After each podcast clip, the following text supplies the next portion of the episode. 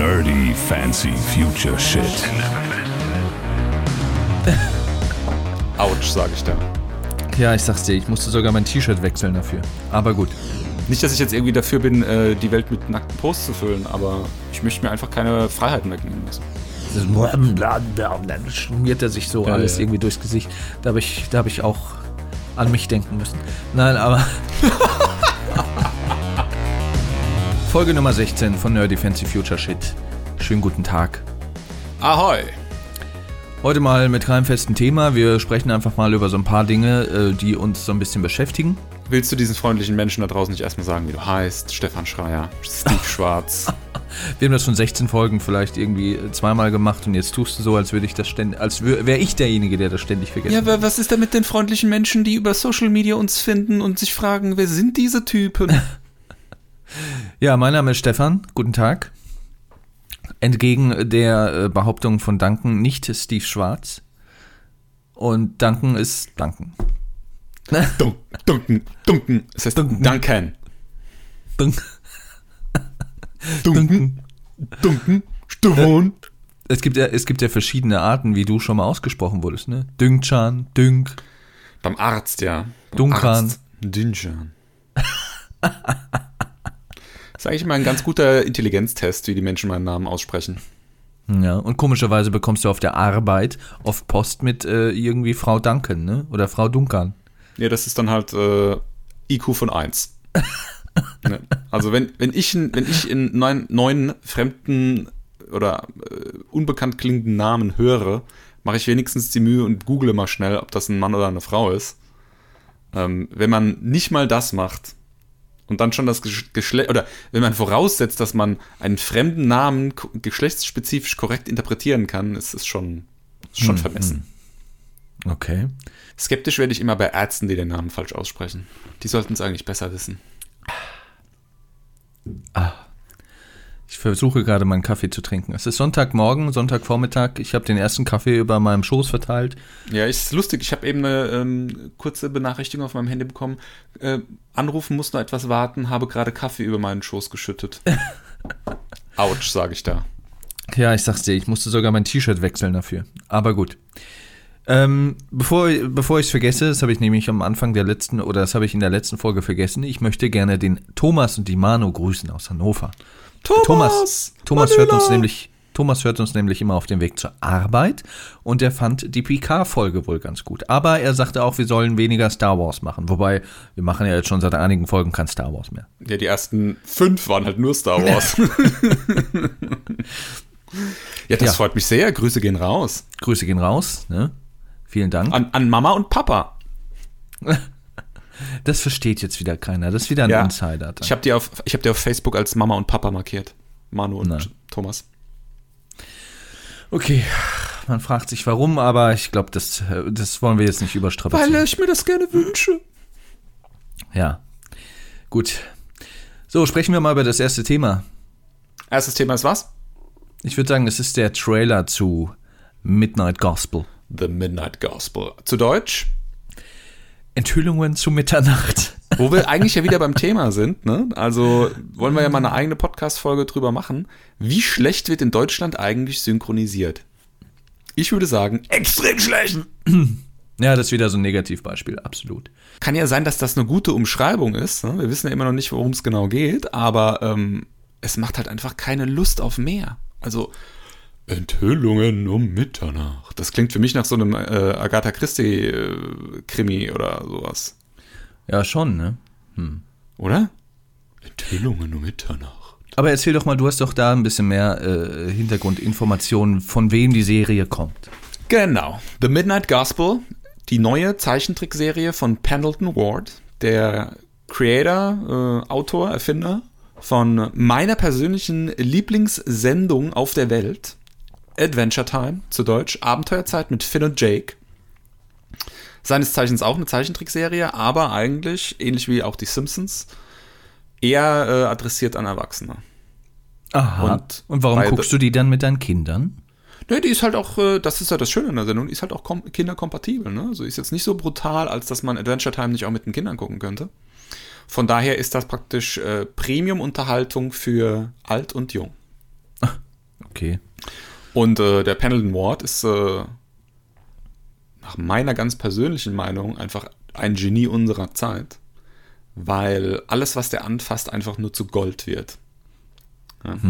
Also die Sachen, die ich jetzt von ihm gesehen habe, ich habe noch nicht alles gesehen, ähm, aber das, was ich jetzt bisher von ihm gesehen habe, ist einfach nur fantastisch. Also er ähm, hat Adventure Time gemacht, erfunden, hat auch ähm, hier und da mal in Zeichentrickserien, die ich persönlich sehr liebe, immer mal wieder eine Episode gemacht. So zum Beispiel in äh, Steven Universe, ähm, so auch bei Hinter der Gartenmauer. Und das sind beides auch Sendungen, die auch beides Zeichentrick, aber auch äh, wie Adventure Time auch eher so, dass es auch Erwachsenen gefällt. Also kann man mit Kindern gucken, aber ähm, oder finden Kinder auch toll. Also Steven Universe lieben meine Kinder zum Beispiel.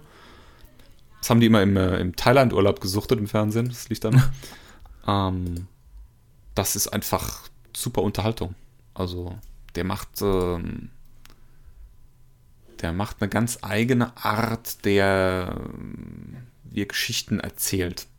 Ja, Wir das ja äh, habe wir ich, das habe ich gemerkt anhand des Trailers hier. Also Ja gut, also das ist jetzt schon. Lass uns da gleich nochmal genauer äh, reingehen, was, was da im Trailer alles kommt, aber das ist schon sehr extrem. Also das ist jetzt nicht. das ist nochmal drei Schaufeln ähm, draufgegeben auf das, was Adventure Time so ist. Ne? Also es ist schon sehr extrem. Also, was ich sagen wollte, ist, er zeichnet sich halt durch seine, ähm, durch seine artsy Erzählkunst aus, sage ich jetzt mal. Ne? Also bei Adventure Time ist ja so gemacht, dass ähm, es ist so ungefähr ein Verhältnis 50-50, Filler-Episoden und F- Episoden, die äh, den Plot vorantreiben. Und normalerweise hasse ich ja Filler-Episoden. Da könnten wir übrigens auch mal eine Podcast-Folge drüber machen. ja, Das passt, ja. das passt nämlich zum Beispiel auch jetzt schön zum, was wir als letztes gemacht haben bei Handmaid's Tale und noch ein paar andere Sachen, die wir jetzt gerade gucken, ähm, wie da mit Fillern umgegangen wird. Bei Adventure Time ist es so, dass die Filler-Episoden super interessant sind, weil die Filler-Episoden da so funktionieren, dass sie zwar den Plot nicht vorantreiben, aber die Welt ungemein vertiefen. Und ähm, das muss man auch können. Und dafür brauchst du halt auch eine, eine Welt, die du erfunden hast, die auch einfach interessant ist, dass du die vertiefen kannst. Ja? Das ist nämlich meiner Meinung nach auch oft das Problem bei so Filler-Episoden, dass da nicht genug die Welt exploriert wird und das gemacht wird, was in so einer Filler-Episode halt dann interessant wäre, wenn man schon nicht den Plot vorantreibt. Ja, wobei bei Realverfilmungen sieht das äh, mit dem ganzen Budget natürlich dann nochmal anders aus, dass sie dann zwischendurch halt nochmal eine Folge reinschieben, die halt jetzt nicht so aufwendig ist, um dann quasi wieder Budget zu sparen für irgendwie das große epische Finale mit äh, zig Effekten und so weiter. Wie ist das denn bei Zeichentrickfilmen? Da ist doch eigentlich das, das, das, äh, das ist doch gleichbleibend das Budget, oder? Also da ist doch, da kostet doch die Folge 1 ungefähr, sag ich mal, Pi mal Daumen genauso viel wie das Staffelfinale. Weil es muss ja so oder so alles gezeichnet werden. Oder Weiß hat das nicht, ob du so unterschiedliche Aufwände? kannst. Also, wenn du dir jetzt mal ähm, die, die allererste Staffel Simpsons anguckst und jetzt mal die aktuellste Staffel Simpsons anguckst, ähm, die, die gehen ja auch schon mit der Zeit in der Produktion. Ja. Oder, oder auch zum Beispiel bei äh, South Park, gleiches Beispiel. Da hätte man ja jetzt den Eindruck, gerade bei South Park ist das ja so, dieses ähm, mit der Schablone ausgeschnittene Papierstückchen werden irgendwie auf einem Hintergrund hin und her geschoben und das ist dann die Animation. Ähm, hätte man ja jetzt den Eindruck, ey, das ist ja immer gleichbleibend simpel irgendwie. Also da sitzt einer den ganzen Tag und schneidet irgendwie Papierschnipsel aus, schiebt die rum und fotografiert das ab. Also die haben schon einen voll digitalen Workflow irgendwann auch etabliert. Ne? Also am Anfang war das, glaube ich, tatsächlich noch so, so, ich weiß nicht, wie das dann eigentlich heißt, Stop Motion so klassisch oder was, ne? Also mit dem, mit dem, mit den Ja, ja. Papierschablonen. Ähm, später ist das dann voll digital geworden. Also selbst bei South Park sind die Sachen halt irgendwie, ich weiß nicht, was sie für eine Software benutzen, aber halt in irgendeinem Illustrationsprogramm zum Animieren dann irgendwie richtig professionell als Projektdateien und so weiter aufgezogen. Also ich glaube nicht, dass das jetzt äh, dazu führt, dass das weniger kostenintensiv in der Produktion dann ist. Ganz im Gegenteil. Ne? Dann äh, hast du ja auch den Effekt, dass du den ganzen Kram verwalten musst. Du musst dann das Zeug rausrendern und so weiter und so fort. Also Naja, hm, okay. Oder auch die, die Post-Production, wenn das dann mal tatsächlich irgendwann gezeichnet wurde und dann später dann doch wieder irgendwie digitalisiert wird und so weiter und so fort. Also ich glaube schon, dass das auch mit der Zeit ein bisschen teurer wird. Und du hast wahrscheinlich auch den Effekt, dass die Teams dann auch einfach größer werden und so, ne? Also die, die, die Zeichentrickserien, wenn die erfolgreich werden, müssen die ja auch viel mehr Zeug rauspumpen. Da kannst du nicht immer ewig in drei Tage warten, bis dann irgendwie zehn neue Folgen veröffentlicht. Ja, gut. Aber wie gesagt, zurück zu Adventure Time. Also da werden in den Füller-Episoden die, die, wird die Welt schön exploriert. Genau. Okay. Also ähm, es ist ein bisschen schwierig, jemanden, der Adventure Time nicht kennt, äh, Adventure Time näher zu bringen, weil letzten Endes ähm, hat man ja immer doch irgendwie so, ein, so eine gewisse Vorstellung von Zeichentrickserien. Ne? Äh, Adventure Time muss man einfach gucken. Das ist einfach so was, das musst du einfach erleben. Also auch eine ganz besondere Art der, der Erzählform. Also es ist auch ganz schön weird, wie wir immer sagen. Da passieren halt viele Dinge, die einfach ähm, fantastisch sind. Also ich meine, klar, das ist auch eine fantastische Welt oder Fantasy, Science Fantasy fast schon eigentlich. Oder ist kon ganz konkret Science Fantasy sogar die Welt. Aber da kann halt alles passieren. Ne? Das ist alles möglich. Da gibt es Portale. Es ist so ein bisschen so Rick and Morty-esque. Also muss mit allem jederzeit irgendwie auch rechnen. Ja, das scheint Das- ja auch im Moment so ein Trend zu sein, ne? So Zeichentrickserien für Erwachsene zu machen, die halt so auch einen gewissen Anspruch haben, die halt auch entsprechend, äh, ja, auf den ersten Blick so ein bisschen weird sind. Ähm, also das merkt man ja schon, dass da in den letzten Jahren da das eine oder andere in diesem Bereich, weiß nicht, ob es auch eine Art Subgenre ist, dass da schon einiges gekommen ist, ja. Auch so aus dem asiatischen Raum. Ich glaube, One Piece beispielsweise ähm, ist ja jetzt ein bisschen anderes Setting, also ist jetzt nicht so, so, so Science Fantasy mäßig, aber halt auch so, so, ähm, ne, explizit dann nochmal für Erwachsene. Ich meine, gut, das ist ein Anime, die sind in der Regel, äh, kommt drauf an, da tendenziell schon mal, äh, ist nicht unwahrscheinlich, dass die für Erwachsene sind, aber so, so, ich glaube so, es gibt halt im Moment so einen Trend zu Zeichentrickserien, die halt, äh, ja, für Naja, Erwachsene also- sind und weniger für Kinder. Ich, äh, über Anime haben wir beide jetzt äh, persönlich, glaube ich, nie so richtig tief gesprochen. Da bin ich, glaube ich, ein bisschen versierter als du. Ja. Wir Anime wollten ja mal ist über ja die Ghibli-Filme äh, sprechen. Ne? Ja, das machen wir aber auch bald. Anime ist ja ein, ist ja ein, ein Oberbegriff. Ne? Also das ist ja kein Genre als solches, sondern das ist ja praktisch das Meta-Genre. Also innerhalb vom Anime gibt es ja nochmal tausend Abstufungen. Ne? Da gibt es nochmal Seinen und Hentai sind die Pornos und äh, Ecchi oder Ecki, ich weiß nicht, wie man das ausspricht, ist dann irgendwie alles, was so super gory oder, oder splatteric ist und so weiter und so fort. Ähm, dann gibt es ja noch Harem, das ist dann, wenn äh, ein Mann viele Frauen hat oder eine Frau viele Männer hat. Also da gibt es super viele äh, Abstufungen nochmal. Und da gibt es auch explizit ähm, Anime, der dann nur für, nur für Erwachsene ist. Ja. Na gut, alles, was du jetzt aufgezählt hast, äh, sollten tendenziell eher Erwachsene gucken und dann weniger Kinder. Nee, Seinen ist eigentlich so dieses klassische Genre, wo der Großteil des Animes, der so im Fernsehen noch läuft, irgendwie dazugehört. Also Also- S-E-I geschrieben. Ja, also so Sachen wie, wie ähm, Dragon Ball und sowas, äh, also das, was, ja, was man so kennt, so ist das dann so diese Richtung? Mm, Dragon Ball ist, glaube ich, schon. Also Dragon Ball ist ja dieses klassische, wie das bei One Piece auch ist. Ähm, es kommt immer in jeder Folge irgendwie ein neuer Gegner und dann wird er besiegt und dann kommt wieder ein neuer, noch krasserer Gegner. Ich glaube, das hat, weiß ich jetzt gar nicht auswendig. Müsste ich mal gucken. Das hat, glaube ich, auch nochmal einen eigenen. Das ist, das ist schon ein eigenes Genre sozusagen, dieses, dass das so funktioniert. Wie das Ja. aufgebaut ist. Aber das kommt ja eher aus dem fernöstlichen Bereich, während ja äh, der Herr der Adventure Time und jetzt äh, The Midnight Gospel äh, quasi verantwortet, äh, das ist ein Amerikaner, ne? Ähm, Pendleton Ward ist ein Amerikaner. Ähm, The Midnight Gospel macht er ja mit einem Typ zusammen, der übrigens so heißt wie ich, Duncan Trussell. Der seines Zeichens, was ist, Stefan? Äh, pff, keine Ahnung. Wa was machen wir hier gerade? Ach, der macht Podcasts. Ja, das ein ist ein Podcaster. Das ist ein ziemlich bekannter Podcaster in Amerika. Der macht eine äh, Sendung, die nennt sich The Duncan Trussell Family Hour Podcast. ähm, das ist auch das Konzept von The Midnight Gospel.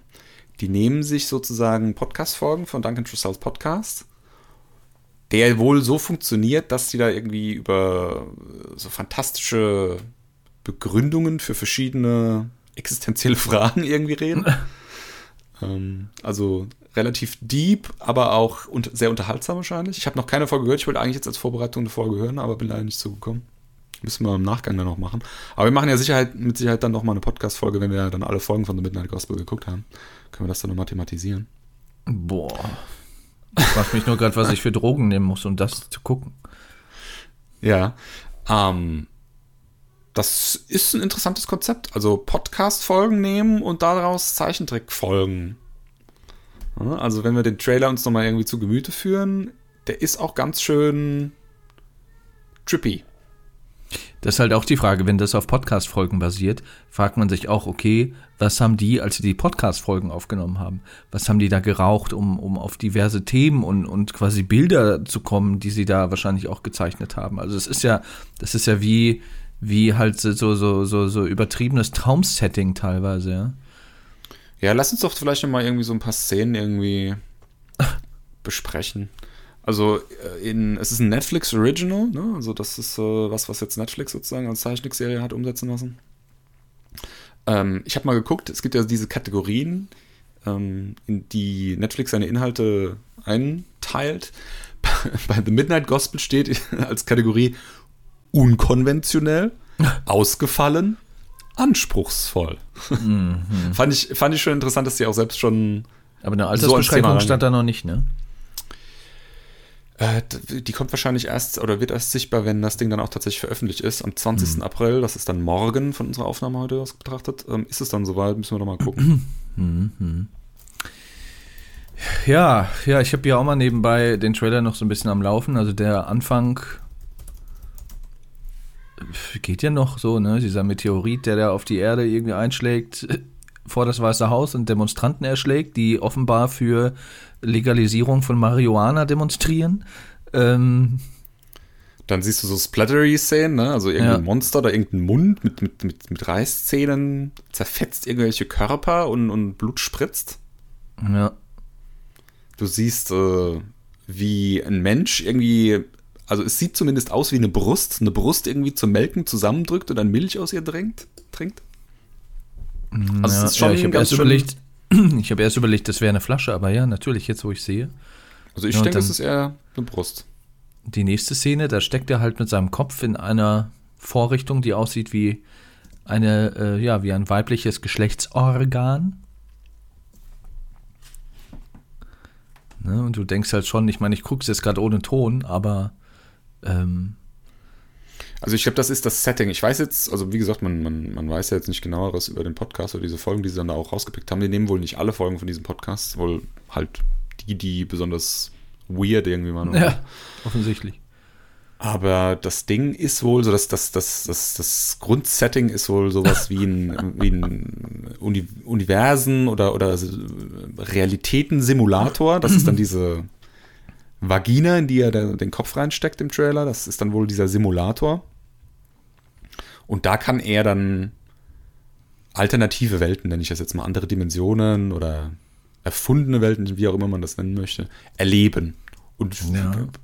das ist wohl dann jeder Folge so, dass es dann um ein anderes Universum und eine andere Realität oder sowas geht. Mhm. Und jedes Mal gibt es dann irgendeine Fragestellung, ne? also irgendeine so irgendeine existenzielle Frage ist dann irgendwie so, gibt es einen Gott oder so irgendwas, ne? so die, diese Art von Fragen. Ich weiß jetzt nicht, welche so konkret sind dann letzten Endes, aber so in diese Richtung geht's wohl. Ja, irgendwie Monster spielen da anscheinend auch eine Rolle. Hier irgendwie so ein Vampir hat da gerade so ein anderes Männchen da irgendwie ausgebrochen. Also, ja, es ist schon sehr äh, unkonventionell. Da hat Netflix auf jeden Fall recht. Oder die reisen hier auf irgendwie so ein, so ein so ein Anhänger, der quasi nicht mit Rädern betrieben wird, sondern mit Dreiecken. Also teilweise halt so komplett so weird, dass du denkst, okay, vielleicht, wenn du wirklich mal einen komplett verrückten Traum hast, dann kommt das vielleicht irgendwie hin. Ja, also mich hat das total erinnert ähm, an das Haight-Ashbury-Viertel in San Francisco. Das ist so diese, diese Hippie-Meile. Mhm. Äh, wenn du da langläufst und guckst so in die Geschäfte rein, da sind auch diese ganzen 60er, 70er Hippie- ähm, äh, Artworks, ne? so diese, diese, diese Schriften, die immer so wie so Wachs verlaufen und so. Ja. Dieses trippy Artwork, das, das hat mich total daran erinnert. Ja gut, die haben ja damals auch tendenziell bewusstseinserweiternde Substanzen eingenommen, um, äh, ja.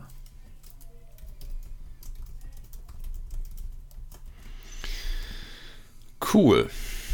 Also, Adventure Time. Ähm, Panel Water hat ein paar andere Sachen gemacht. Ähm, über die wir vielleicht mal ganz kurz reden sollten. Bravest Warriors, das ist äh, was, was auf Netflix, äh, nicht auf Netflix, auf äh, YouTube gelaufen ist oder auf YouTube veröffentlicht wurde, also äh, als Webisodes nennt man sowas, ja. Ähm, und ich glaube, das äh, erste Ding, was unter seinem Namen so richtig gemacht wurde, also wo er nicht irgendwie nur mitgewirkt hat, sondern was er auch wirklich erfunden hat, war The Marvelous Misadventures of Flapjack. Das ist so ein Piraten, äh, fantastisches Piratensetting. Hm. Ja. Und wie gesagt, also hinter der Gartenmauer und Steven Universe hat er auch äh, einzelne Folgen, hat er an einzelnen Folgen mitgewirkt und die gemacht. Kennst du hinter der Gartenmauer? Das hast du auch noch nicht gesehen, oder? Nee. Kann ich dir wärmstens empfehlen. Das ist so eine geile Serie. Ist auch in sich abgeschlossen, sind, ich glaube, zwei Staffeln. Und dann ist auch Ende, also da kommt auch nichts mehr. Ähm, weil das ist praktisch so, ein, so, eine, so eine, wie so eine Heldenreise im Prinzip. Ähm, ist dann in sich abgeschlossen, ist einfach toll.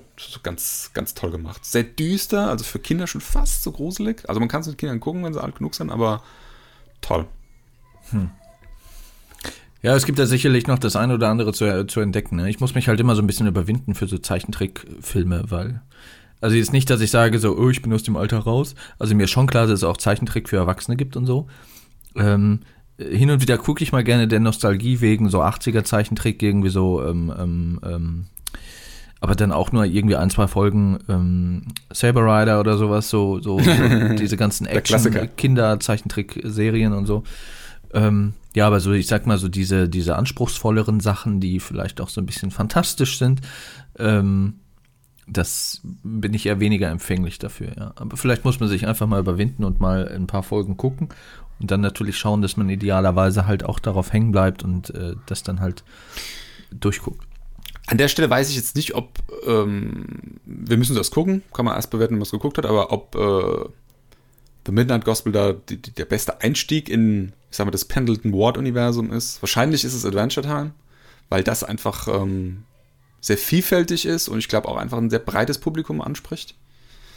Ähm, das äh, Midnight Gospel ist wahrscheinlich ziemlich edgy. Also könnte ich mir auch vorstellen, dass das vielen Leuten dann doch nicht gefällt. Dass das äh, auch schon allein, wie sie es einkategorisiert haben, ne, unkonventionell ausgefallen, lässt vermuten, dass das schon ganz explizit an äh, die Hardcore-Adventure-Time-Liebhaber adressiert ist, als ja. die, die, die, ich sag mal, Weniger der Mainstream, ja.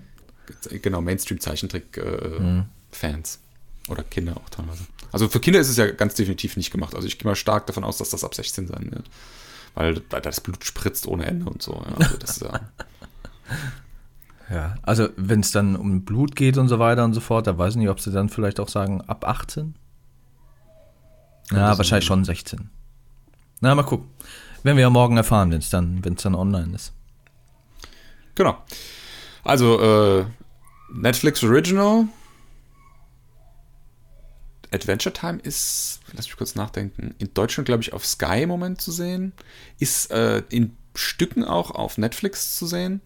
Ähm, ist auch eine von diesen Sachen, die mich total nerven, dass das so Stückwerk überall ist. Also zumindest in Deutschland. Ne? Also äh, gemacht es Cartoon Network in Amerika, Adventure mhm. Time. Ja, was gibt's noch zu sagen zu, ähm, zu The Midnight Gospel? 20. April geht's los. Wir sind gespannt und werden auf jeden Fall eine Folge dazu machen, wenn wir alle geguckt haben. Ich persönlich freue mich mega. Ich habe super hart abgefeiert, als ich die Push-Notification bekommen habe, dass da jetzt ein Trailer verfügbar ist. Hab gar nicht damit gerechnet, wusste gar nicht, dass das kommt. Hab mir den angeguckt und war Mind was blown. Puff, so richtig so, wow. Also das hat mich echt weggefetzt. So morgens am Frühstückstisch mit dem Kaffee in der Hand habe ich gedacht so, wow, cool. Da freue ich mich drauf. Ja. ja. Ja. wie gesagt, der Trailer sieht halt echt äh, äh, psychedelisch aus. Also das kann man nicht anders sagen. Ne? Deswegen mal gucken, wie so die Folgen sind. Ich werde auch mal reingucken. Oder ich werde es mir ja komplett angucken müssen. das ist ja, wenn man einen Podcast macht, dann gibt es nicht nur die Dinge, die man gerne guckt, sondern die halt auch popkulturell relevant sind. Ja, Adel verpflichtet, du ja. Podcast-Millionär. und äh, ja, und dann schauen wir mal. Ne? Nichtsdestotrotz bin ich natürlich auch gespannt, was sich dahinter versteckt. Ja. Ja. Was gibt's noch? Was ist die Woche passiert? Wir haben ja noch äh, das, was man eigentlich hätte voraussehen können. Also es hat sich ja schon angedeutet, ähm, dass Disney hm. äh, ja sehr mh, hm, family-friendly ist. Jetzt vor allem nochmal durch Disney Plus, durch ihren eigenen Streamingdienst und dass die da auch Dinge, ja, umschneiden, rausschneiden. Verändern. verändern und ähm, Redconnen bei dem Film Splash, eine Jungfrau am Haken, mit, Tom, Tom Hanks und Daryl Hannah. da haben sie jetzt etwas wirklich Absurdes gemacht, was halt wirklich auch wirklich, wirklich schlimm und schlecht aussieht. Sie haben in einer Szene, wo man Daryl Hannah, ich glaube, das ist das die Szene, wo sie zurück ins Meer geht?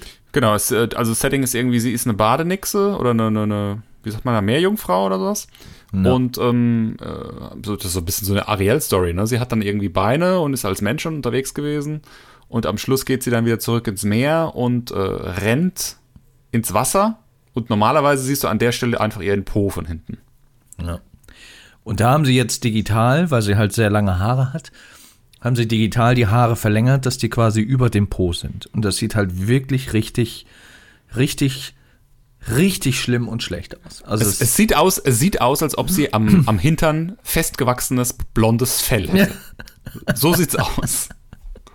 Ja? also, Also, ja. das sieht so schlecht aus, dass es im Internet viral gegangen ist. Also so richtig viral. Das ist auf Twitter irgendwie millionenfach geteilt worden, dieses Snippet aus äh, diese Ja. Szene. Wenn man das sehen kann. das ist ja, also, dass, dass Disney da halt sehr family-friendly ist, das, das weiß man ja mittlerweile, aber dass die halt dann so weit gehen und sich da so selbst bloßstellen mit einer Szene, wo man nur einen Po sieht, also sagen wir mal realistisch, ja, wenn Disney jetzt sagt, alles klar, wir haben da irgendwie R-rated Filme, die nehmen wir erstmal nicht mit rein oder die, die, äh, die, die setzen wir hinter so eine, so eine ähm, Pin-Abfrage oder Sicherheitspin sowas, ne? äh, äh, dann kann ich das ja noch alles verstehen. Wobei sowas werden wir bei Disney Plus erstmal wahrscheinlich gar nicht sehen. Oder dass die bei Filmen, die beispielsweise ab 12 sind, wenn da halt doch mal eine Szene drin ist, die für die halt ein bisschen edgy ist, dass sie die vielleicht rausnehmen, ja, meinetwegen. Aber das ist halt wirklich albern. Also einen einfachen Po zu zensieren, ja, wenn es jetzt wirklich irgendwie, wenn man jetzt wirklich Geschlechtsteile sehen würde, ja, dann könnte man vielleicht, könnte man auch noch, würde man auch mit den Augen rollen, aber würde sagen, ja, okay, meinetwegen. Aber ein Po auf die Art und Weise zu zensieren, das ist doch nur ein Po. Das ist ein Körperteil wie, wie, keine Ahnung, wie ein Arm. Also ich sehe da jetzt klar, ein Po ist natürlich auch irgendwo so ein, so ein, so ein, so ein ähm, ist schon sehr sexualisiert natürlich dieser Kö- Körperteil. Aber Kinder, ich meine, die sehen doch, wie oft sehen deine Kinder Pos, nackte Pos von dir und deiner Frau. Das war jetzt ein bisschen graphic, Stefan. Ja, ich weiß aber, was du meinst. Also, ähm, das ist, äh, das spielt, ich finde, das spielt wieder so ein bisschen dieses Thema, was wir auch bei The Handmaid's Tale Folge hatten. Ähm, diese amerikanische Prüderie spielt da wieder mit rein. Ja. Also, du hast ja auch auf äh, den amerikanischen sozialen Netzwerken von, von Facebook, aus dem Facebook-Ökosystem, also Instagram, äh, Facebook, hast du ja auch Zensur für die weibliche Brust. Ja. Also, die haben ja bis vor kurzem sogar stillende Mütter, also Kinder, die an der Brust trinken, äh, haben sie die, die, die Bilder rausgenommen aus dem sozialen Netzwerk, die durften nicht geteilt werden. Da haben sie dann zurückgerudert, weil der, weil der Outcry irgendwie zu groß war von, von den Müttern dieser Welt, die auf Ja. Instagram und Facebook Das ist ein unterwegs waren. sensibles Thema, also das kannst du halt auch nicht machen. Also. Aber was nach wie vor nicht erlaubt ist, ist eine nackte Brust. Also beziehungsweise eine Brust ist erlaubt, solange man den Nippel nicht sieht. Ne? Also das, äh, das ist so die, der, der, der Litmus-Test in, in Amerika für wann wird's zu ja, pornografisch in Anführungsstrichen. Zumindest Das nach der Definition von Facebook. Das ist für einen Algorithmus wahrscheinlich nochmal einfacher zu erkennen, ne? So. Der Was wird wahrscheinlich gef gefüttert mit, mit, mit abertausenden Nippels und wenn äh, der Algorithmus dann halt da dieses, dieses, äh, ja, ein Nippel erkennt, dann wird das Bild halt gesperrt. Weil das Genau. ist halt so ein, so ein kleines Merkmal an einer Brust, wo, äh, wo, wo wofür die äh, den Algorithmus oder womit die den dann füttern können. Ne? Was aber in Amerika auch so ein Facebook-Ism ist, ne? Also eine Sache, die eigentlich nur im Facebook-Ökosystem so passiert. Äh, auf Twitter gibt es das ja gar nicht. Auf Twitter ähm, sind ja auch jede Menge ähm, Pornoschauspieler unterwegs, die dann auch äh, Szenen und so weiter aus ihren, aus ihren Filmen und, und, und irgendwelche DVD-Covers und so weiter äh, posten, wo du halt alles siehst, also auch äh, die primären Geschlechtsorgane. Ähm, auf Snapchat gibt es ja praktisch ein ganz eigenes Ökosystem an, an, an pornografischen Inhalten, die man konsumieren kann. Also, das ist schon. Ähm, Dass du dich da so mit auskennst? naja, Entschuldigung mal bitte. Also, wenn sich Menschen wie du und ich mit Social Media nicht auskennen, dann weiß ich nicht wer. Bringt der Beruf mit sich, oder? Ja, ja, ja. Also, das ist so ein bisschen eine selbst auferlegte Zensur auch ein Stück weit. Ne? Also das ist gewollt, sage ich jetzt mal. Es gibt auch Leute, die das anders handhaben. Und bei Disney ist das genau das Gleiche. Ja? Das ist eine selbst auferlegte, absichtliche Zensur, keine, die von außen jetzt kommt, um eben dieses Saubermann-Familienimage natürlich auch zu wahren. Ja. Ja, aber wie gesagt, nochmal, also hier geht es nicht um primäre Geschlechtsorgane, sondern um einen Po. Und wenn ja, die das, also, wenn, wenn, wenn ihnen wirklich so viel daran liegt, das dann irgendwie rauszuschneiden, weil sie denken, oh Gott, oh Gott, das ist ein Po, dann ja, warum haben sie das nicht irgendwie auf andere Art und Weise irgendwie dann rausgeschnitten? Aber sich das, also das dann so schlecht mit CGI irgendwie zu, zu kaschieren, da, damit haben die sich halt keinen Gefallen getan. Ja. Also prinzipiell finde ich es natürlich gut, wenn man überlegt, ähm, welche Inhalte sind Kindern zumutbar und welche sind Kindern nicht zumutbar. Das finde ich an für sich eine Sache, die natürlich immer stattfinden sollte. Das ist logisch, das ist selbstredend, äh, da muss man nicht irgendwie groß drüber sprechen. Was ich an der Situation super problematisch finde, und zwar so richtig, und das bezieht sich im Prinzip auch auf dieses ganze Facebook, Instagram, Mippel-Thema, über das wir gerade auch gesprochen haben, ist diese, wir sind ja hier in Europa, diese von Amerika übernommene Wertekultur sozusagen. Ja. Also das, in, das, in, das ist ja ein globaler Konzern, Disney, dass hier nicht gesagt wird, okay, wir senden hier in mehreren Gebieten auf dem Globus, auf mehreren Kontinenten oder auch in, in, in mehreren Kulturkreisen, ähm, dass hier nicht gesagt wird, wir passen das eben den Kulturkreisen entsprechend an. Ja. Also ich würde jetzt mal vorsichtig behaupten, ein Po ist in Europa kein Problem. Ja. Also bei uns hier im zentralen Europa gibt es, glaube ich, kein Land, wo sich jetzt jemand groß dran stören würde, wenn ein Po im Fernsehen zu sehen ist, um, um die beste Uhrzeit, sage ich jetzt mal. Dass jetzt aus Amerika natürlich irgendwie eine andere Wertevorstellung kommt, ist nachvollziehbar, aber ist das auch das, was wir in Europa wollen, dass wir amerikanische Werte einfach eins zu eins übernehmen, ohne zu hinterfragen? sind das eigentlich auch unsere Werte, unsere Moralvorstellungen? Mhm. Weil das ist dann halt, da kommen wir schon wieder so ein bisschen so in dieses Thema, was wir bei The Handmaid's Tale auch hatten. Ne? Also ab wann sind Wertevorstellungen auch irgendwie so aufoktroyiert oder ab, ab wann kann man sich eigentlich dagegen gar nicht mehr wehren und so. Ja. Also ich finde es schon problematisch, dass da nicht unterschieden wird.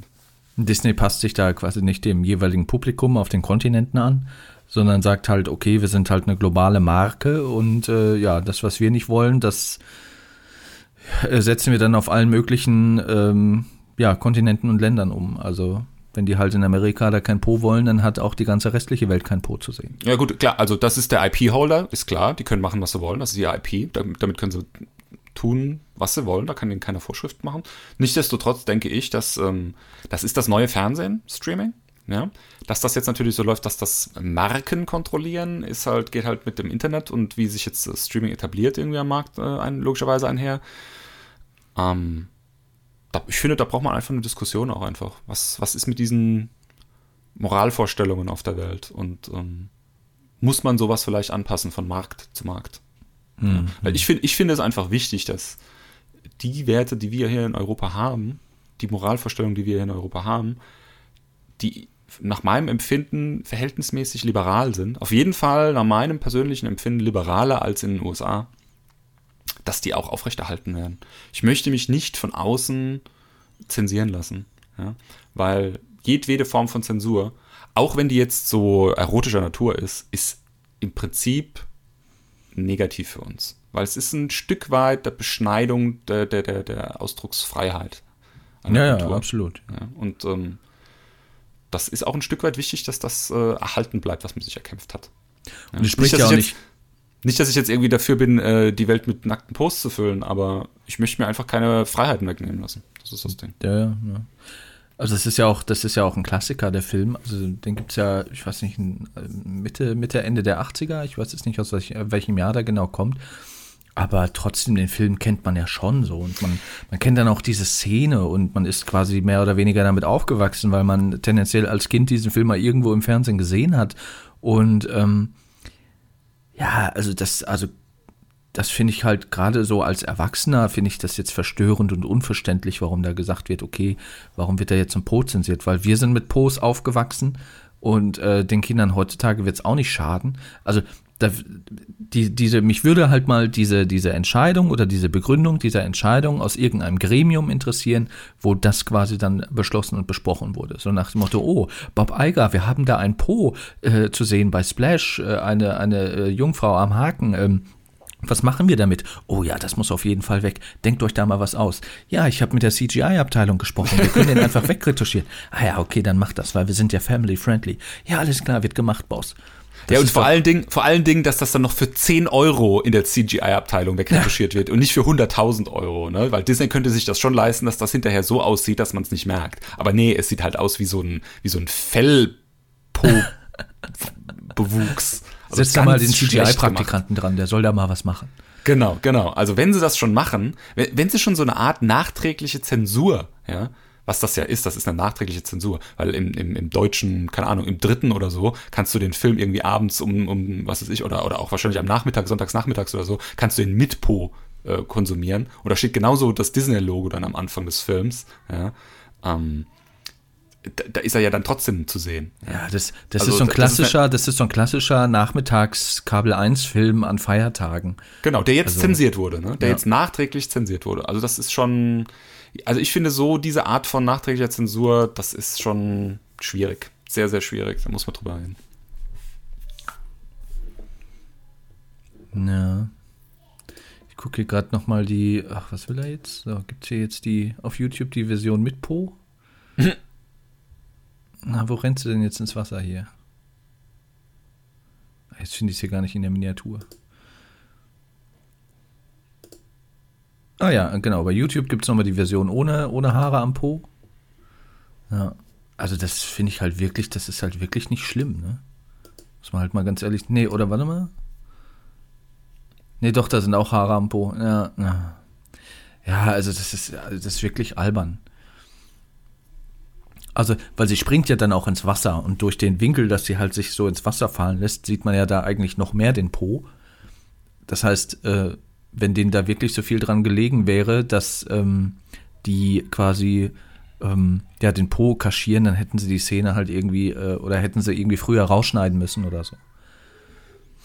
Also, ja, wie gesagt, das, das ist mir absolut unverständlich. Und das wird nicht das letzte gewesen sein. Also, Ja, schauen Ähm, wir mal. Also, da wird Da noch das, kommt- das ein oder andere kommen. da kommt noch was auf uns zu. Wir wollten noch über Dune reden. Ja, apropos, da kommt etwas auf uns zu. Wenn es denn auf uns zukommt, angesichts Shai der derzeitigen. Situation. Weißt du, wie, weißt du, wie der Wurm heißt bei, bei Dune? nee, Shai Hulud. Das wird ja immer so gesungen, wenn die den Wurm rufen. Shai Hulud. Am 17. Dezember ist es Stand jetzt soweit. Wir hoffen natürlich, dass das nicht nach hinten verschoben wird aufgrund der derzeitigen Situation. Ähm, ich muss sagen, ich freue mich schon drauf, weil das ist halt mal wieder so ein Science-Fiction-Epos, der da auf uns zukommt. Äh, ich meine, nach den letzten Jahren, wo man mit Star Wars mehr oder weniger zur Weihnachtszeit enttäuscht wurde, wäre es mal wieder schön, so einen Meilenstein an äh, Science-Fiction-Verfilmung zu bekommen. Von Denis Villeneuve. Wir, wir kennen ihn alle von äh, Filmen wie Arrival, habe ich, hab ich äh, vor ein, zwei Wochen sogar noch gesehen. Und äh, Blade Runner 2049. Super. Toller Film. Und ich habe, also ich habe doch schon relativ hohe Erwartungen an Dune, an die Neuverfilmung. Ähm, fürchte aber auch, dass der Film an den Kassen floppen wird, weil das wahrscheinlich einen ähnlichen Effekt haben wird wie Blade Runner 2049. So die ganzen, die ganzen Nerds und die Liebhaber und die Nostalgiker, die warten auf den Film, die, den gucken, die, die, die gucken den sich auch an. Aber so der Mainst an dem Mainstream wird das vorbeigehen. Ne, was ja tendenziell nicht schlimm ist, aber ähm, bei Filmverleihern geht es natürlich dann auch um äh, Box Office. Und wenn der Film dann irgendwie, ich weiß jetzt nicht genau, was er kosten wird, sagen wir mal 200 Millionen äh, Dollar, wenn er dann irgendwie äh, nur einen Bruchteil dessen oder, oder äh, keine Milliarde einspielt, dann ist das für die halt ein Flop und dann wird es demzufolge wahrscheinlich dann auch immer weniger Experimente auf diesem Bereich geben und ja, dann gibt es halt mehr Marvel und mehr dies und mehr das, aber eher weniger halt so Neuverfilmungen von krassen Epen oder Ep Epossen. Eposse. Heißt er, heißt er eigentlich Denis Villeneuve oder Dennis Villeneuve? Da er Franco-Kanadier ist, gehe ich mal von Denis aus. Das Thema hatten wir schon mal. Stimmt. Wir haben auch schon mal über den äh, Dune, über den neuen Dune von ihm geredet in, in einer Folge, allerdings nur so ein bisschen am Rande. Ne? Äh, ich glaube, da habe ich auch in der Folge das Gleiche gesagt, wie ich jetzt auch gleich wieder sagen werde. Ich liebe ihn, ich liebe den neuen Blade Runner, den er gemacht hat. Ich finde, das ist ähm, das erste Mal seit sehr, sehr langer Zeit, dass es jemand hinbekommen hat, einen absoluten Kultklassiker würdig fortzusetzen, was für sich genommen eigentlich auch schon eine Meisterleistung ist. Und auch einfach noch einen super Film ganz nebenbei äh, dabei gemacht hat. Also das ist, äh, das ist im Prinzip die Kür, ja. Also eine, eine Fortsetzung eines Kultklassikers und dann auch noch gleichzeitig einen neuen Kultklassiker zu schaffen, das ist, äh, weiß nicht, ob man sowas mehrere Male aus dem Stand hinbekommen kann. Ja. Also wenn er das, wenn ihm das jetzt nochmal gelingt, dann Chapeau, Hut ab, das ist äh, wirklich schwierig. Ich, ich persönlich glaube nicht, dass das schafft. Der erste Blade Runner gehört auch zu meinen absoluten Lieblingsfilmen. Wobei ich jetzt aber auch sagen muss, ich bin jetzt kein super Ridley Scott-Fan. Also Alien finde ich cool, aber ja, gut. Ja. Und ja. Ähm, muss, jetzt, muss jetzt nicht irgendwie sagen, dass ich die Sachen von ihm liebe oder sowas. Von daher ist praktisch das Gap von Blade Runner zu Blade Runner 2049 äh, für mich zumindest nicht so hoch wie das Gap von David Lynch's Dune zu äh, Denis oder Dennis Villeneuve's Dune.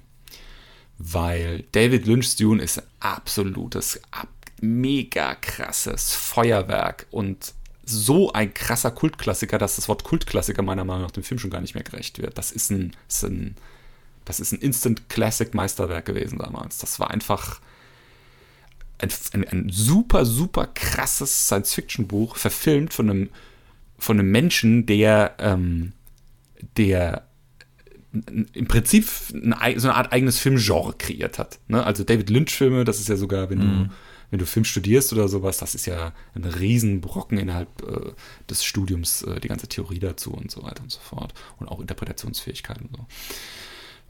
David Lynch's Dune ist einfach das ist ein super Film. Das ist ein ganz tolles, auch wie er die, wie er die Story aus dem Buch ähm, aufgearbeitet hat. Also er hat ja schon mit relativ viel Freiraum die Story verändert oder mit viel Spielraum. Hat er, hat er sich viele Freiheiten genommen und so weiter. Hat auch ein paar Sachen ausgelassen, die halt einfach zu viel für einen Film geworden wären. Aber hat einfach einen Film abgeliefert, der toll ist. Also den kannst du auch heute, selbst jetzt mit den heute etablierten Special Effects und so weiter, was man so gewohnt ist von hier in Lieblings-Marvel-Filmen und so weiter und so fort, kannst du den immer noch genießen und sagen, okay, das äh, ist nicht mehr State of the Art, aber weil der Film einfach so eine Atmosphäre hat, kannst du das nach wie vor genauso genießen, wie damals zu seiner Zeit, als der Film neu war. Das ist ein gutes Zeichen als Film, ne? Wenn der ja, sich der, halt der, trotz der, des Alters halt immer noch so reinzieht in die, in die Welt. Genau, der, also der altert einfach perfekt, weil, weil der damals schon eigentlich auch gar nicht so auf Special Effects gegangen ist. Ja, also die, die Special Effects waren, glaube ich, für die damaligen, für die damalige Zeit auch jetzt nicht irgendwie top of the, top of the line irgendwie. Aber davon jetzt eine Fortsetzung zu machen, halte ich halt für super schwierig, weil allein schon halt, es ist David Lynch. Also nur David Lynch kann eigentlich einen David Lynch-Film fortsetzen, wie man jetzt in Twin Peaks gesehen hat zum Beispiel. Ähm, ja.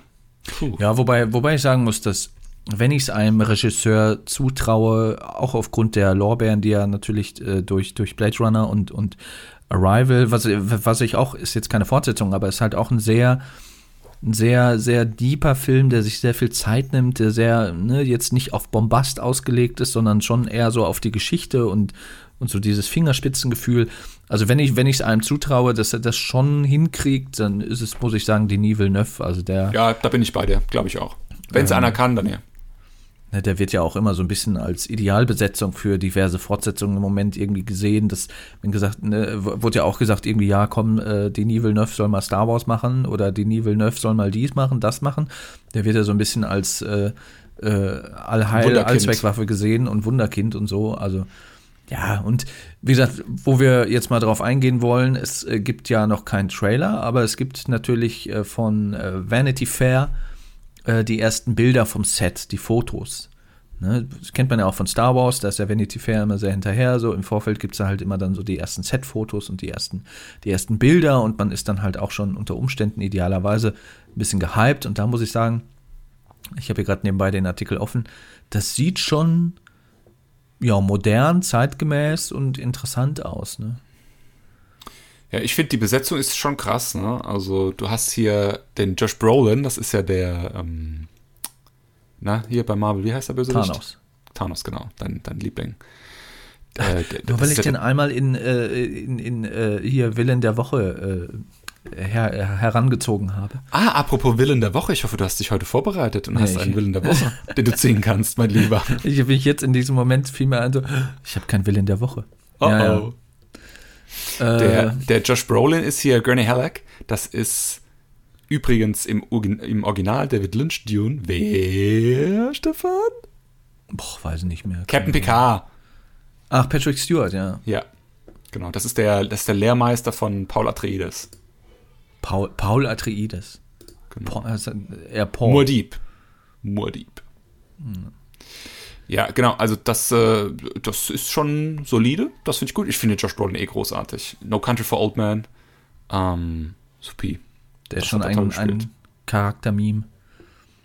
Oscar Isaac ist auch wieder mit dabei, ne? Kein, kein Kinowinter ohne Oscar Isaac. Ja, was ich ein bisschen weird finde, ist, dass Oscar Isaac ist äh, Leto Atreides, also der, der, der Vater von Paul oder Paul. Der ist doch noch gar nicht so alt, Oscar Isaac. Also er sieht hier auf diesem, auf diesem Foto, äh, auf diesem Szenenfoto, sieht er halt schon so ein bisschen alt aus. Ich meine, er hat halt auch wieder seinen, seinen Vollbart. Ähm, und so um die Augen rum sieht er jetzt schon so ein bisschen alt aus. Also der äh, Paul Atreides, gespielt von äh, Timothy Chalamet, der ist ja, also in Wirklichkeit ist er, glaube ich, so 24 rum oder so. Gehen wir mal davon aus, der ist halt in den Dune-Filmen, sagen wir mal, der soll ungefähr um die 20 sein. Äh, wie alt ist Oscar Isaac? Der ist, glaube ich, auch schon so knapp über 40 könnte er halt schon sein. Ja, der ist, glaube ich, 41, Ähm, 42. Dann wird das ja schon eigentlich passen. Ja, 79, genau, der ist 41 ist der. Ähm, ja, knapp, aber wenn wir mal davon ausgehen, dass die im Dune-Universum alle jungen Kinder bekommen, gerade von den ganzen äh, Clans und Familien, ja, dann kommt das halt schon wieder hin. Also würde ich jetzt nicht so eng sehen. Also das ist dann schon so ein bisschen nitpickig. Ja, der ist halt schon sehr jung, der, der Paul Atreides Darsteller, den die gecastet haben. Ne? Also er ist der, der, der ähm, Carl McLachlan, der im äh, David Lynch Dune den Paul Atreides spielt, war damals schon, sag mal so, mit End 20er, Anfang 30er, würde ich jetzt mal Mhm. schätzen, so vom, von der Optik. Wohingegen der hier jetzt schon noch sehr teenagery aussieht. Ja. Also weiß jetzt nicht, wie alt er ist, wahrscheinlich ist er auch über 20. Die sehen ja heute alle aus wie Kinder, bis sie irgendwie kurz vor der 30 sind, aber ähm, jetzt ein jüngerer Paul, als man ihn vom, vom, vom Original gewohnt war. Ja. Ähm, Den Timothy kennen wir ja von äh, Call Me By Your Name und Beautiful Boy. Und, wo ich auch dachte, so, woher kenne ich den noch? Dann fiel es mir an, natürlich. Er ist äh, der äh, Sohn von Cooper, Matthew McConaughey in Interstellar. ah ja, okay. Ähm, wer spielt denn Javi Bardem oder wen, welche Figur spielt Javi Bardem? Weißt du das?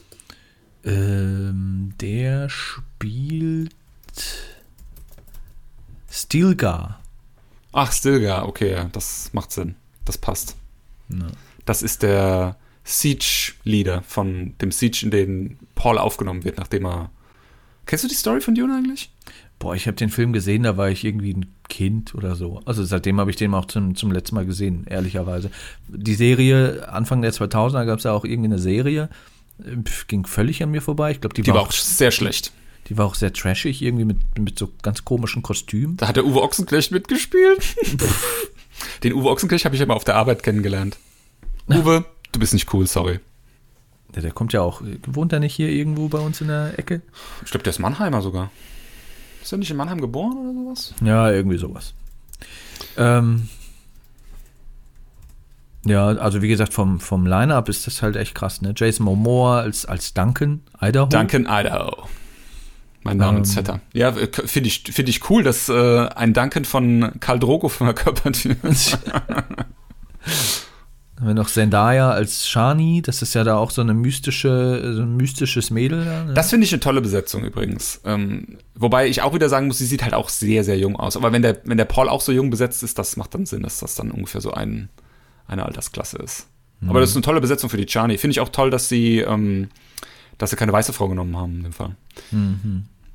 Ich finde ich finde sie sowieso, also es ist halt auch so, so Next Generation an, an größeren Schauspielern wahrscheinlich. Also Absolut. sowohl Also- der Timothy Chalamet als auch die Zendaya, die werden, äh, also wenn der Film durch die Decke geht, dann ist das halt so auch der, der Riesendurchbruch dann für Timothy Chalamet, vielleicht für Zendaya sowieso. Ähm, also für, die, für diese junge Garde. Also dann werden die sich da wahrscheinlich auch die nächsten Jahrzehnte da in Hollywood festsetzen. Ja, ich bin gespannt. Ich bin gespannt. Ich bin vor allen Dingen auch gespannt, ähm, ob das nur das erste Buch sein wird von der Storyham-Film oder ob die noch Teile vom, vom zweiten Buch mit dazu nehmen. Hm. Weil es würde schon Sinn machen, weil jetzt so von der Story ist es eigentlich schön rund, wenn du eins, also Buch 1 und Buch 2 zusammennimmst. Hm. Ich will jetzt nicht spoilern, weil es ist kein Spoilercast, den machen wir dann, wenn wir es gesehen haben, aber das würde das würde die Geschichte irgendwie runder machen, sage ich mal. Mhm. Ja, also wie gesagt, das sieht schon sehr interessant aus. Ne? In Jordanien haben sie gedreht. Da war auch die Rede davon, dass irgendwie an den Drehtagen so teilweise 48 Grad in der Sonne waren und wo Timothy, äh, Timothy Chalamet gesagt hat, ja, also da konnte man sich dann auch umso besser in die, diese Rolle reinfühlen und was man halt so als junger Schauspieler so sagt. Mhm. Ähm, ja, Jordanien ist sowieso eine sehr interessante Landschaft. Ich glaube, von ähm, Episode 9, äh, Rise of Skywalker, die Wüstenszenen, die wurden auch in Jordanien gedreht. Also es sieht schon sehr imposant aus. Ne? Und ähm, wenn die das halt dann auch in dem Film entsprechend einfangen, dann ist das halt vom, vom Szenenbild und dann entsprechend auch, wenn die Kostüme dann halt auch alle sehr cool sind und dann noch angereichert mit den ein oder anderen Effekten, dann ist das, glaube ich, echt ein gutes Setting. Ich finde, ich finde das äh, Dune-Universum, eh, das ist einfach so eine geile Welt. Das ist so. Das ist ja eigentlich mehr Fantasy als, als Science Fiction. Ne? Das ist aber äh, von, von was es da alles gibt und so, so exotisch alles gemacht, das finde ich einfach ganz interessant und, und, und einfach ein tolles Setting. Finde ich auch schön, dass das mal wieder hergenommen wird jetzt. Das ist nämlich jetzt schon wirklich sehr, sehr, sehr lange in der Schublade gewesen. Mhm. Ja, ist, wie, wie gesagt, die Erwartungen sind hoch. Ne? Ist halt schon auch eine schwere Bürde, auch für Villeneuve. Aber ich glaube, er ist, er ist jetzt soweit, äh, sich auch äh, sowas anzunehmen. Ähm, nur wie gesagt, meine Sorge ist da halt, dass das beim Mainstream halt untergeht, dass das nicht genug einspielen wird und die Studios dann sagen werden oder das Studio sagen wird, ja, pff, lohnt sich ja mal wieder nicht, weil man hat es ja schon an Blade Runner gesehen, also spielt halt nicht genug ein, da müssen wir halt dann doch wieder bei unserem Mainstream-Scheiß bleiben, der halt so abziehbildmäßig ist, aber der ja, jetzt nicht so, so viel Liebe zum Detail hat, der nicht irgendwie, ja, also es, ich bin da leider, ich bin da optimistisch, was das Ergebnis des Films angeht, aber ich bin da sehr pessimistisch, was so den kommerziellen Erfolg angehen wird. Hm. Lassen wir uns überraschen. Wann ist es soweit? Hast du, gibt es schon ein Release-Date? Äh, 17. Dezember. Ach du liebes Lieschen, das dauert ja noch ewig. Na gut, wir müssen erstmal äh, ich bin gucken. Stefan Schreier, ich rede immer ein Dreivierteljahr, bevor die Filme überhaupt ins Kino kommen, schon in meinem Podcast über den Shit. Ja, weil jetzt halt die ersten Bilder von Vanity Fair da sind. Das ist aktuelle Relevanz, danken. Ich weiß, das kennst du nicht, aber ja. ähm, nee, hoffen wir mal, dass bis dahin auch wieder kinotechnisch da wieder das eine oder andere geht aufgrund der aktuellen Situation. Ähm, ich bin gespannt auf müsste es dann ja auch geben oder die halten sich jetzt halt auch ein bisschen zurück im Moment wegen der derzeitigen äh, Situation. Also es müsste auch mal irgendwann einen Trailer geben oder einen Teaser zumindest. Ähm, ja, und äh, ist vielleicht auch noch interessant für dich, so als Geek in dem Bereich. Am 26. Februar 2019 hat der norwegische Computerspielehersteller Funcom angekündigt, mit Legendary Entertainment da ein Videospiel auf Basis des Dune-Films zu machen. Uh, das ist auch ein schweres Erbe. Dune gibt es ja auch schon als Videospiel. Das ist ja so ein bisschen so Command Conquer-esque, ne? Das ist so ein Strategiespiel. Da geht es um Spice-Förderung und sowas. Da musst du so Spice-Förderanlagen verwalten und so ein Zeug in der Wüste. Das war, das war seinerzeit ein richtiger Hit. Das war richtig erfolgreich damals. Erinnern, ja. Das war ein richtig großes Ding. Also dann ein Computerspiel heute rauszubringen, was auch nur annähernd so erfolgreich ist, wie es das damals in den 90ern, viel Glück dabei. Ja, es wird, also der Trend, also damals war der Trend ja halt diese Echtzeitstrategiespiele, so Command Conquer mäßig. Ich weiß nicht, ob es jetzt dann vielleicht äh, so eine in Richtung Rollenspiel gehen wird, etc. Nee, da, äh, heute muss das ja in Richtung ähm, Battle Royale gehen. alle, alle gehen in die Wüste und nur einer bleibt übrig, wird, wird, wird nicht vom Wurm gefressen oder sowas. ja. ja. Lustig. Ja, mal sehen, wir sind gespannt. Ja, wir haben noch ein kleines Thema, bevor wir Schluss machen. Und zwar das Thema, das wir in der nächsten Podcast-Episode behandeln wollen. Welches ist das, Stefan? Ach so, mach mal, ja. mach mal, mach mal, eine, ähm. mach mal eine kleine interessante Umschreibung. Ne? Gib doch mal so einen kleinen, so einen kleinen Tipp.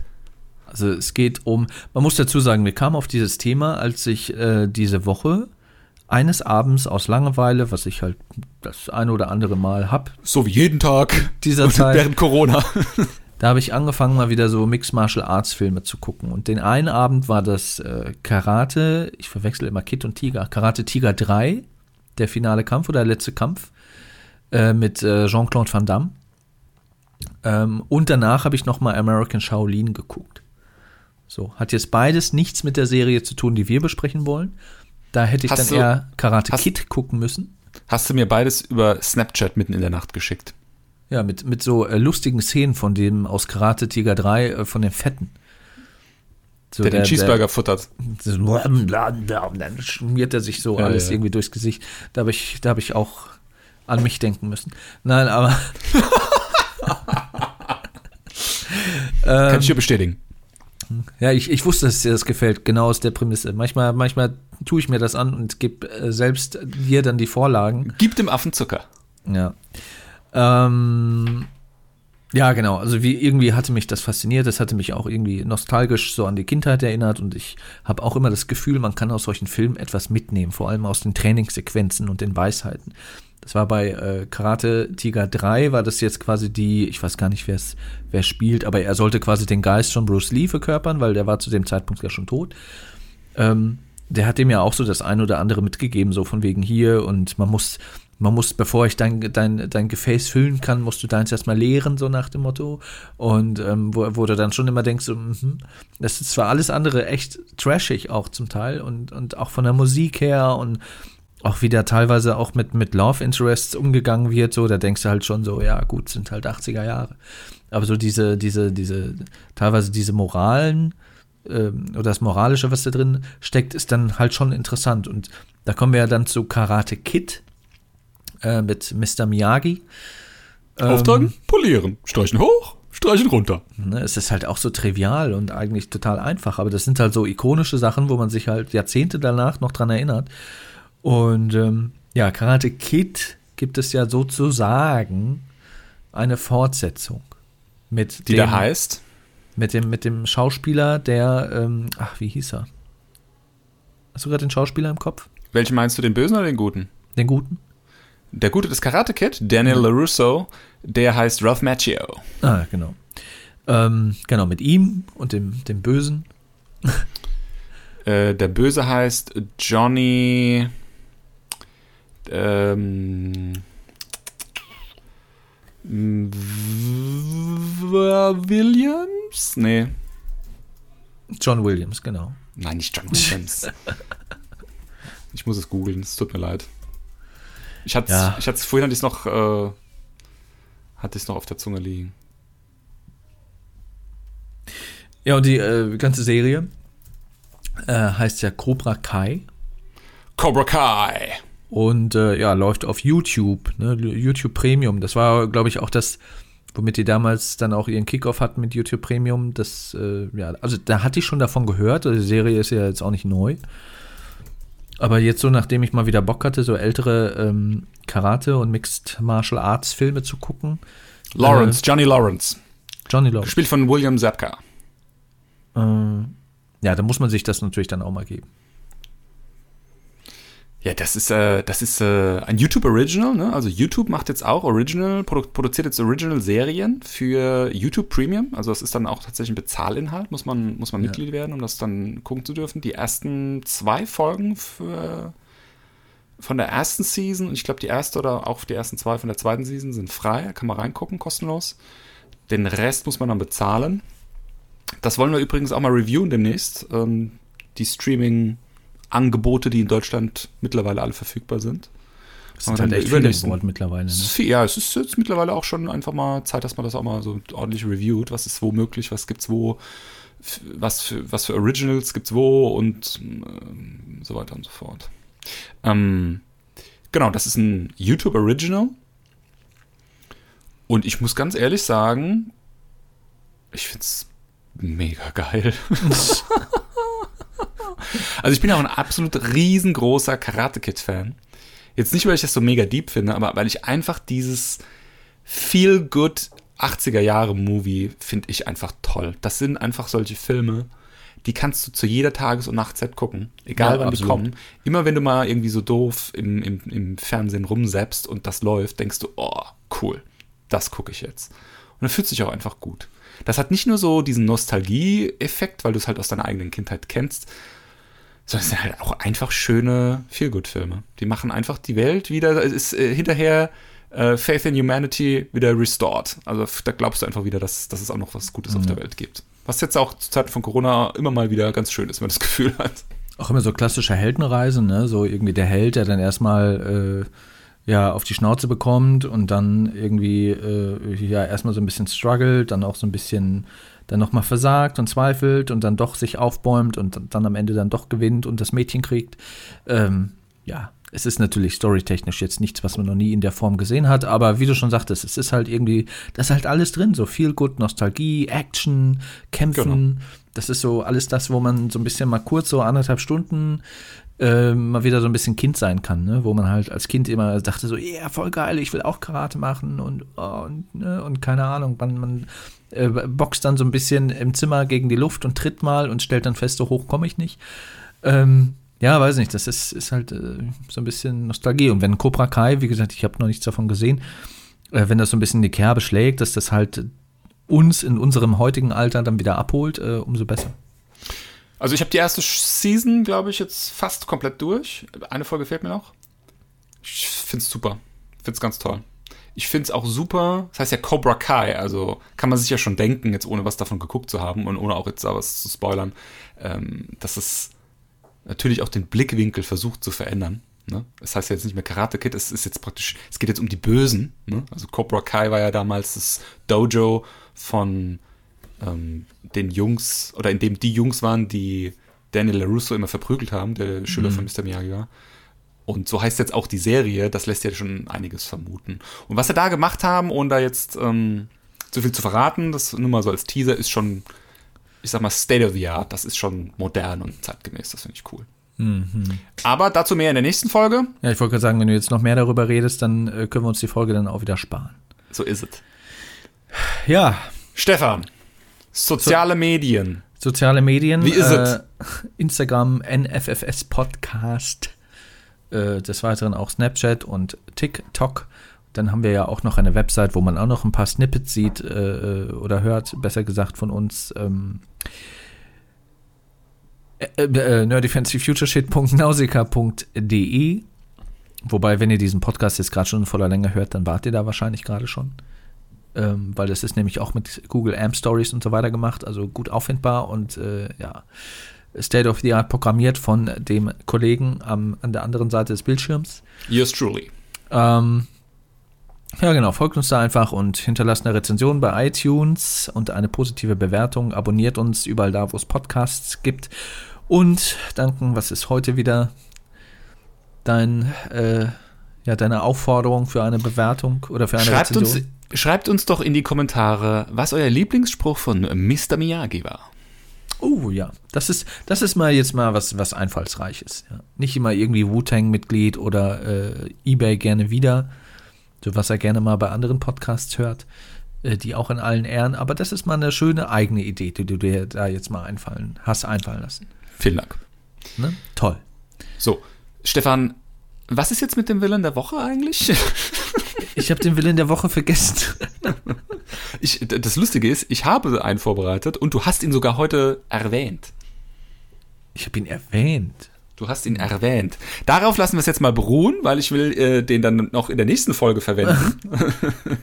Aber kannst jetzt mal drüber nachdenken, was du heute alles gesagt hast. Ja, ich muss den Podcast ja noch produzieren, dann höre ich es ja nochmal. Ich wollte gerade sagen, oder du hörst dir deinen eigenen Podcast einfach nochmal an. Kannst, kannst ja mitschreiben, was du alles verzapfst. Gut. Ja, okay, alles klar. Hat Spaß Sinne- gemacht. Bis bald. Lebt wohl. Adieu. Bleibt gesund. Bye bye. Jawohl. Tschüss.